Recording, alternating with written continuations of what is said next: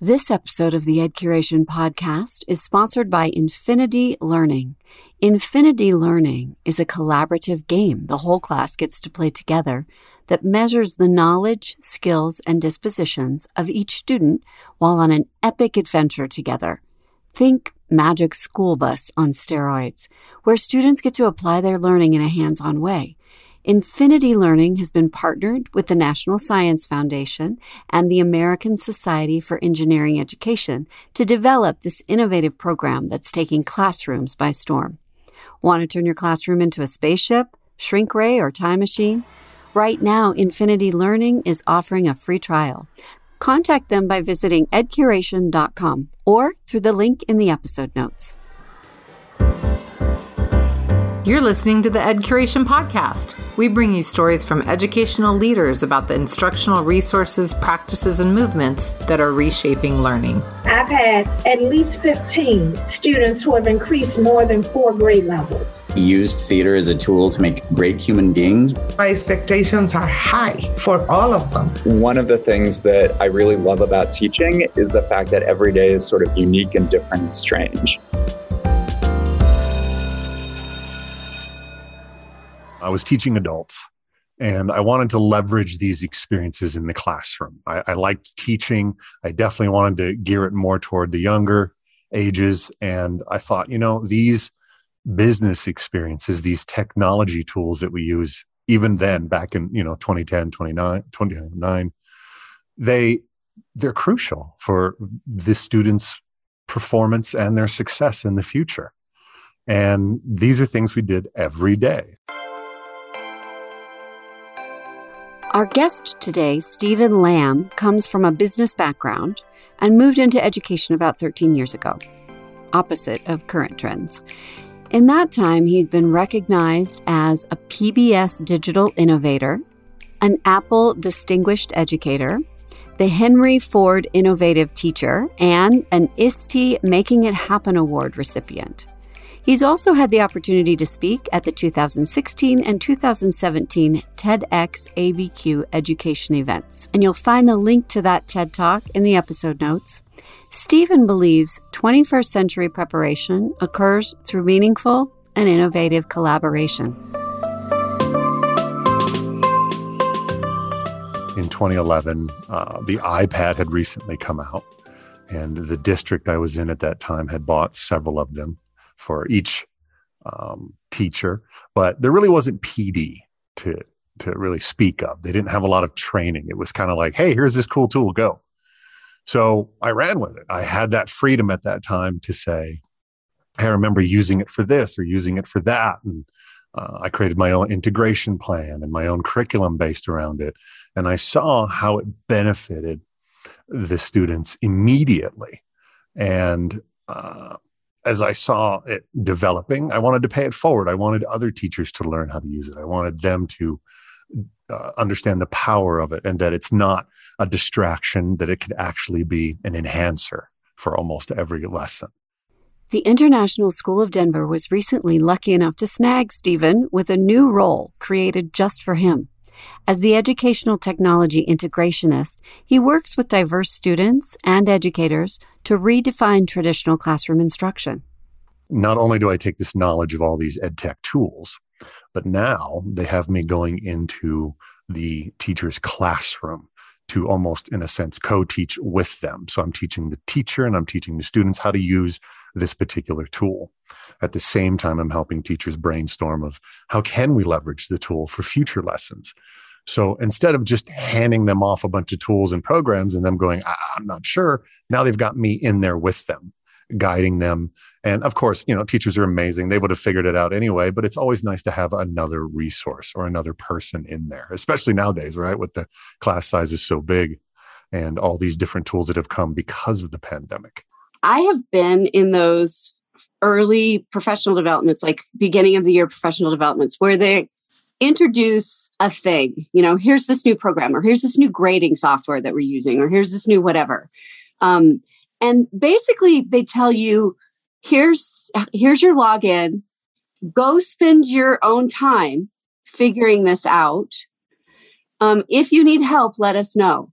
And I would be the only one in the room with my hand up saying, yes, yes, I would.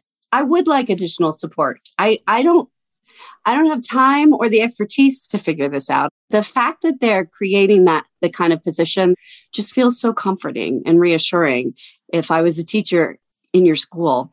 But also what you said at the start is that this really is no longer an option, especially after the last two years. You know, we have to be able to integrate tech into every single content area and every single classroom. And there are so many great programs now and tools. If you're not integrating tech, you're kind of missing out.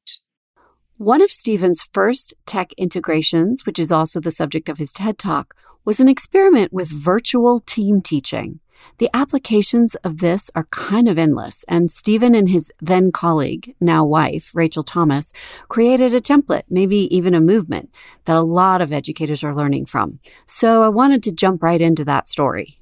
So early on, like I was talking about how we were looking for ways to leverage the technology, I would go to every conference that was available just to get an idea of what's going on in other people's classrooms and trainings.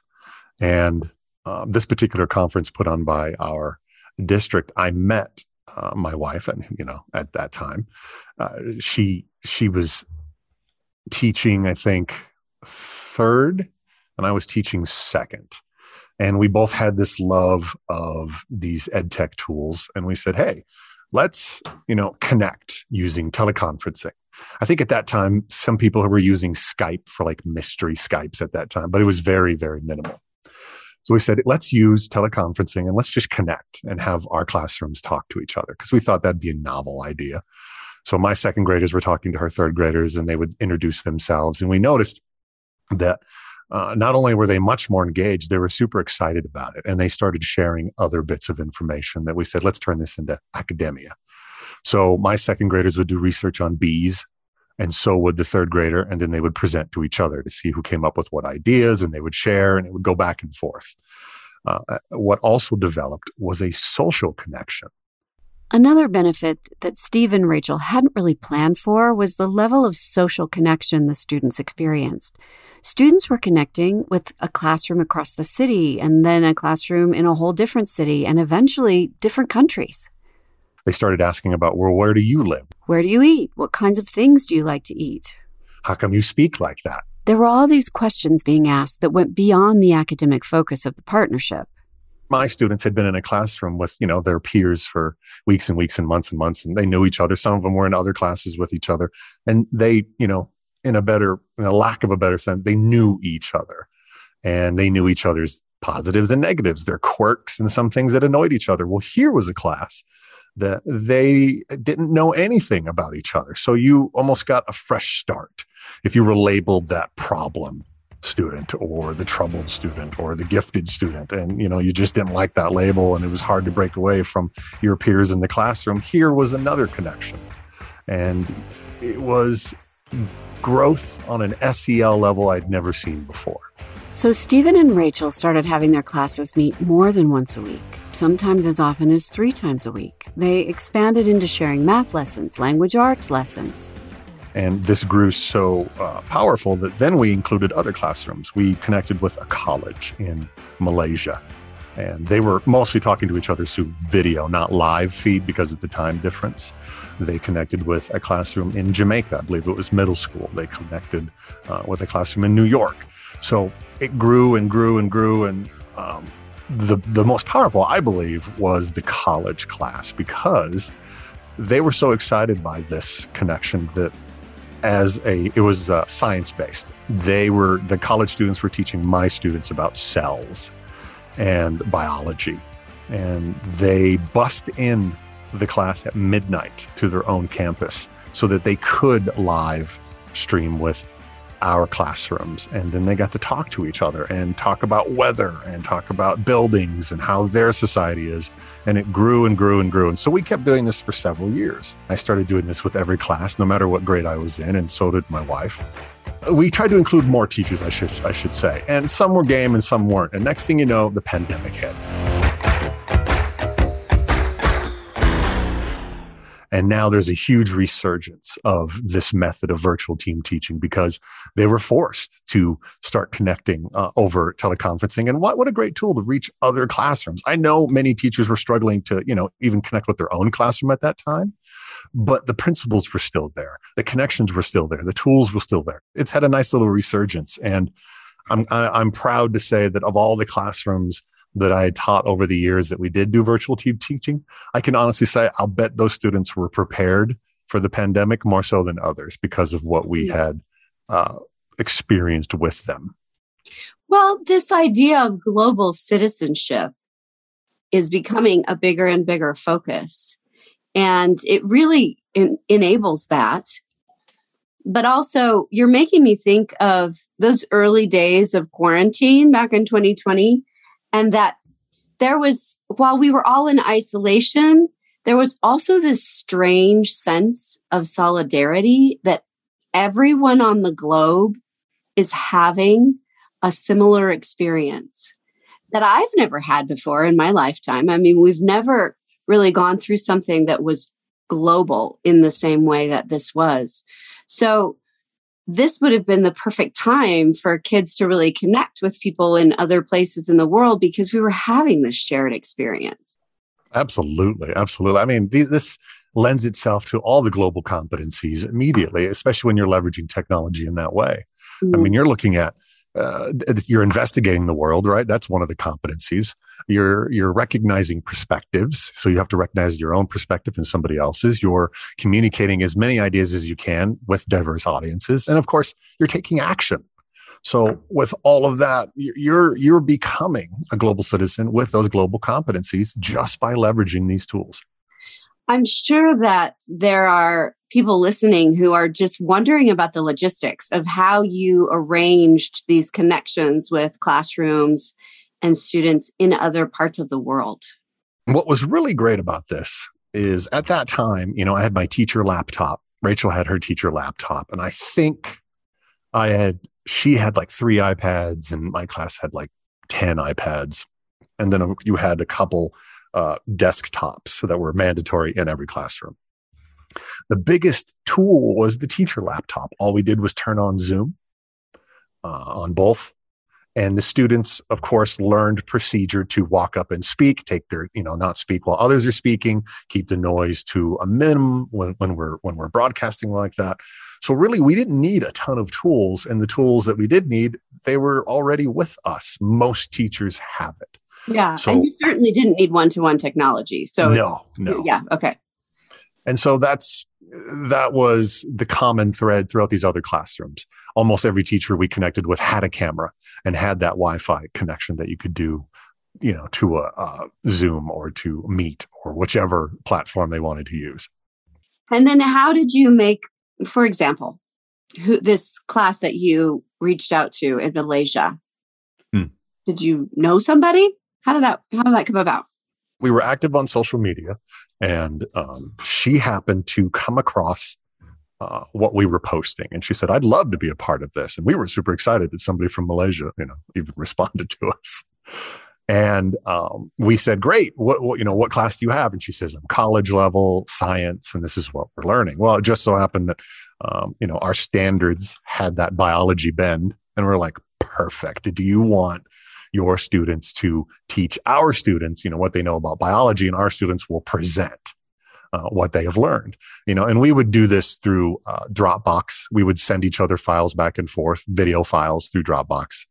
Um, there was another few platforms that we had used that they were sending videos back and forth because you know we were still nervous it was still student safety privacy policy we wanted to make sure that all the right people were seeing this information and that's when everybody got so excited. They're like, you know what? Let's just go live. Now, I will admit, we couldn't have done the live like they did because they were adults and because they bust in at midnight.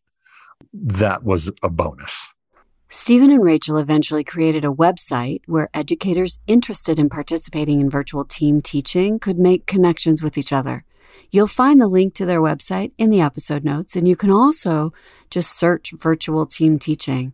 This was kind of the concluding piece in the underlying rom com storyline. In your story, when you and your wife were first collaborating, to team to do virtual team teaching. Were you married yet? No, we were not married. Oh. Uh, we had we had met just two individual people at the conference and spent years working together, and there you go. And the rest is history. That's right. I'm wondering if there were any privacy concerns for students, safety concerns um, around the virtual team teaching, and then just as you you as a tech integration specialist, what are your protocols and precautions? First and foremost, every district I've ever worked for already has that privacy uh, form. Well, we doubled up. We, my wife and I, we consulted some uh, professionals and we created our own. We let parents know this is what we're doing. And, um, you know, please sign off on it. If you agree with this, we're going to be using Zoom. We're going to be connecting with other classrooms. Uh, luckily, we did not have one parent that said no. Every parent was willing.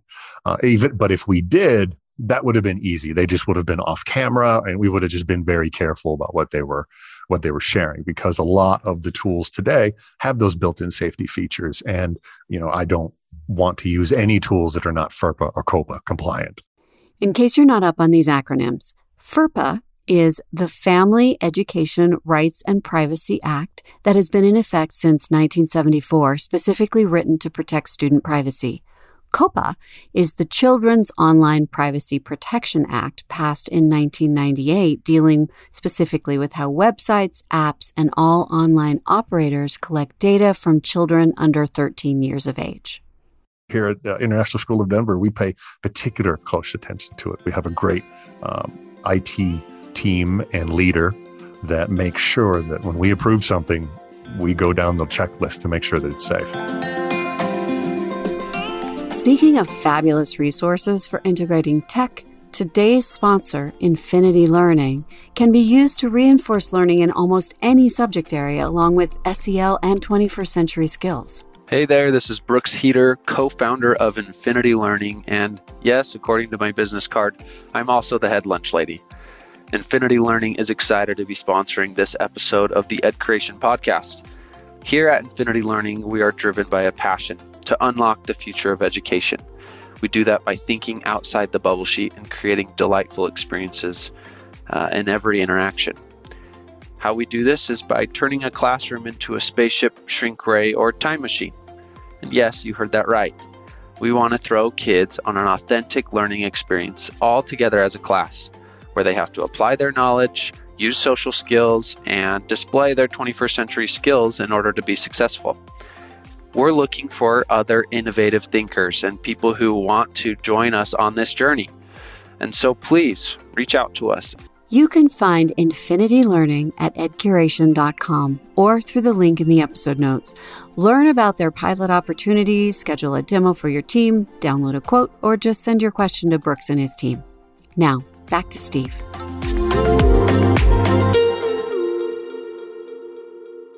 In tech integration, I think that some of those integrations are fairly self evident. That's pretty obvious um, in some content areas. And there are a lot of great programs for integrating and science and, you know, math and kind of the core the core content but other content areas maybe aren't so obvious so i'm thinking like art pe maybe even music talk about some of the surprising innovations that you have come across and some of those less obvious content areas. What are you doing in those in those classrooms? Let's talk about pe uh, i know a lot of people were like well how do you integrate it in that? It's not really tech based on and so forth. But as time went on we saw that uh, the fitbits the apple watches and the information that you can get from those, even if you didn't buy a full class set and you only bought a few and you put them on groups of students at a time, they'd be analyzing their heart rate. They'd be doing math when it comes to that. They'd be looking at how many steps or what was the movement. Um, the videos that you could be using in PE, you'd be um, recording students doing particular actions and then using that to assess what they're doing or even highlight what they're doing to other classes. I mean, you have these how to videos that one class could make for another. So between the wearable technology and the video and how are they analyzing uh, movements and skills let's say you use slow motion let's say you you do time lapse. There's a ton that you can put into something like that. Same with art. There are so many graphic design programs now that come on iPads or tablet computers and regular computers that an art teacher can leverage. And music, once again, creating your own music mixes. There's tons of websites, and even like Apple has the GarageBand app that you can um, develop poetry in language arts. Take that poem to music, use your GarageBand, create a beat or a music, and then say your poem on top of that. So next thing you know, you've got poem to music, which could be considered rap. I mean, there's so many different ways that you can connect all of these in these classes. It can reach almost all subject areas in one way or another. Just a quick note to let you know that we have so many amazing tech integration programs and tools here at EdCuration, and I've linked some of our favorites in the episode notes. Make sure to browse them. They're so much fun. Your imagination will expand with possibility. What are some of the favorite projects that you've worked on with your classrooms there at Denver International School? Uh, right now, um, we I just had one of the fifth grade classes um, dive into double exposure photography. So what we were doing is we were using our iPads. They were asked in a particular unit to explore their own identity and culture. And in some of them, we're looking at current events and how it relates to them.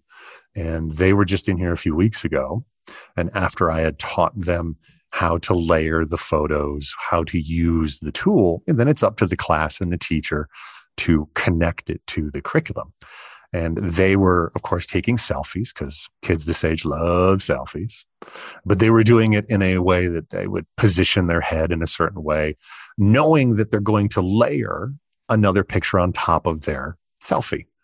We had one student do this wonderful picture where she was showing what her culture is now as a child of the pandemic. And so her background was full of bright red COVID cells while she had layered this very gothic mask over her own selfie, but you could still see her because she, um, uh, you know, made it a little transparent.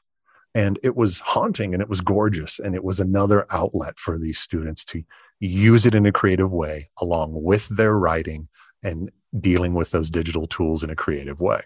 And that's one of my current favorites right now. Oh, yeah. I don't want to get too data focused necessarily, but what have been some of the outcomes that you've seen through this work of integrating technology that you feel like you maybe wouldn't have achieved in any other way? Honestly, it's that teacher connection. Because we're applying the technology in a way that's not necessarily mandatory or forced, like the pandemic made many of it, I've been happy to see how willing many of the teachers are as, oh, we can use it like this. Oh, this is super cool. This is creative. Oh, it's adding to my lesson. It's not taking over my lesson and becoming a technology lesson. So their their willingness and their understanding has been fantastic because I, I was worried that the pushback was going to be hard and I wasn't going to be able to reach a lot. But yeah. it's been a wonderful integration, especially at this school. They've been willing and and they've been exceeding. Well, and it sounds like the, the learning curve can kind of be as gentle as they need it to be because you're just you're there. You're ready to partner with them. Yep. When and how they're ready. Absolutely. And I, and I really do believe that's key. And I hope more schools and districts do that because it is such an integrate part of their future that technology doesn't always have to be that separate specials that kids go to for 45 minutes. Yeah technology is like the pencil and the paper and anything else we use in our classroom and mm-hmm. to enhance something. That's all. So, how unique is your position? Do you see other schools and districts doing this? I have. I've seen a lot more doing it now. Now, I don't know if the model is the same as this, where I go into their classroom every day. My my goal is to be in someone's classroom or, or meet going to one of their meetings, their grade level meetings, and saying, "Hey, I have something that may contribute to that," because I don't want to take over the meeting or run it for technology. I want to hear their their planning mm-hmm. and where they're going with their next unit. And then at the end, I'll pipe up and say, I have some options if you want them. and then Yeah. show them what's there and then we take it from there So, Stephen, I see you sitting there in what looks like a technology lab. You've got your microphone boom and all of that. and I'm wondering if your students are doing anything with podcasting.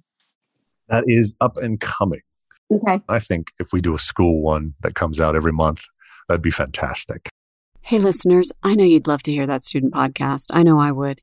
I'm going to keep in touch with Stephen and we'll definitely share a bonus episode with you when that happens. So, I have two more questions kind of the bright side and the dark side. We'll start with the dark side. What are your concerns about technology? Do you have any? I do. I do. And I, and I have to be careful of this because I, I don't want to sound like that I'm anti anything, but, uh, uh, you know, all worrying about screen time, right? yeah, yeah. Screen time is one of them, depending on grade level. There's a lot of research. Uh, I, I've looked at it myself. A a lot of it varies, but many of the averages I've seen is, you know, if your child is from two to five, they were saying an hour per weekday and three hours on weekend days. Even then, I think that's that's pushing it. But my my major concern is geared more toward the older, but unfortunately the young have been caught up in it. Is the social media aspect? Uh, while social media is fantastic in making connections for us in the professional world and sharing teacher ideas, and we've connected with family members in places in far off places. Uh, even now, today, you know, social media is keeping people informed that otherwise wouldn't have any information. When it comes to kids, unless a really strong digital citizenship uh, program has been imp- implemented, they struggle with um, jealousy. Is this how I'm supposed to be living my life? Receiving only information that they want rather than a full picture. You know, the dangers of all social media that adults face today. We have children dabbling in it, and it's a danger. And parents need to be aware that it's 13 and above is actually the legal for most social media.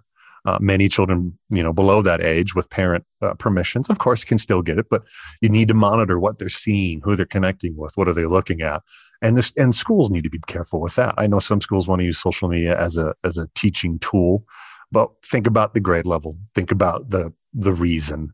Um, we just need to be very hyper aware because once you dip your toe into that pool, it's hard to get out. Without completely derailing this episode into the evils of social media, I feel compelled to mention that Stephen is actually understating the danger pretty significantly. And if you're a parent or educator listening and you haven't yet watched the documentary, The Social Dilemma, and familiarized yourself with the work of Tristan Harris and the Center for Humane Technology, please either add it to your to do list right now or stop listening and go watch the documentary and then share with your children and your students. I really can't recommend this strongly enough, and to make it easy for you, I'm including all the links in the episode notes. So, on the bright side, what excites you about kids and technology? The future is a little bit hard to imagine, but I'd love to hear what what you're loving and what you're looking forward to and what you envision.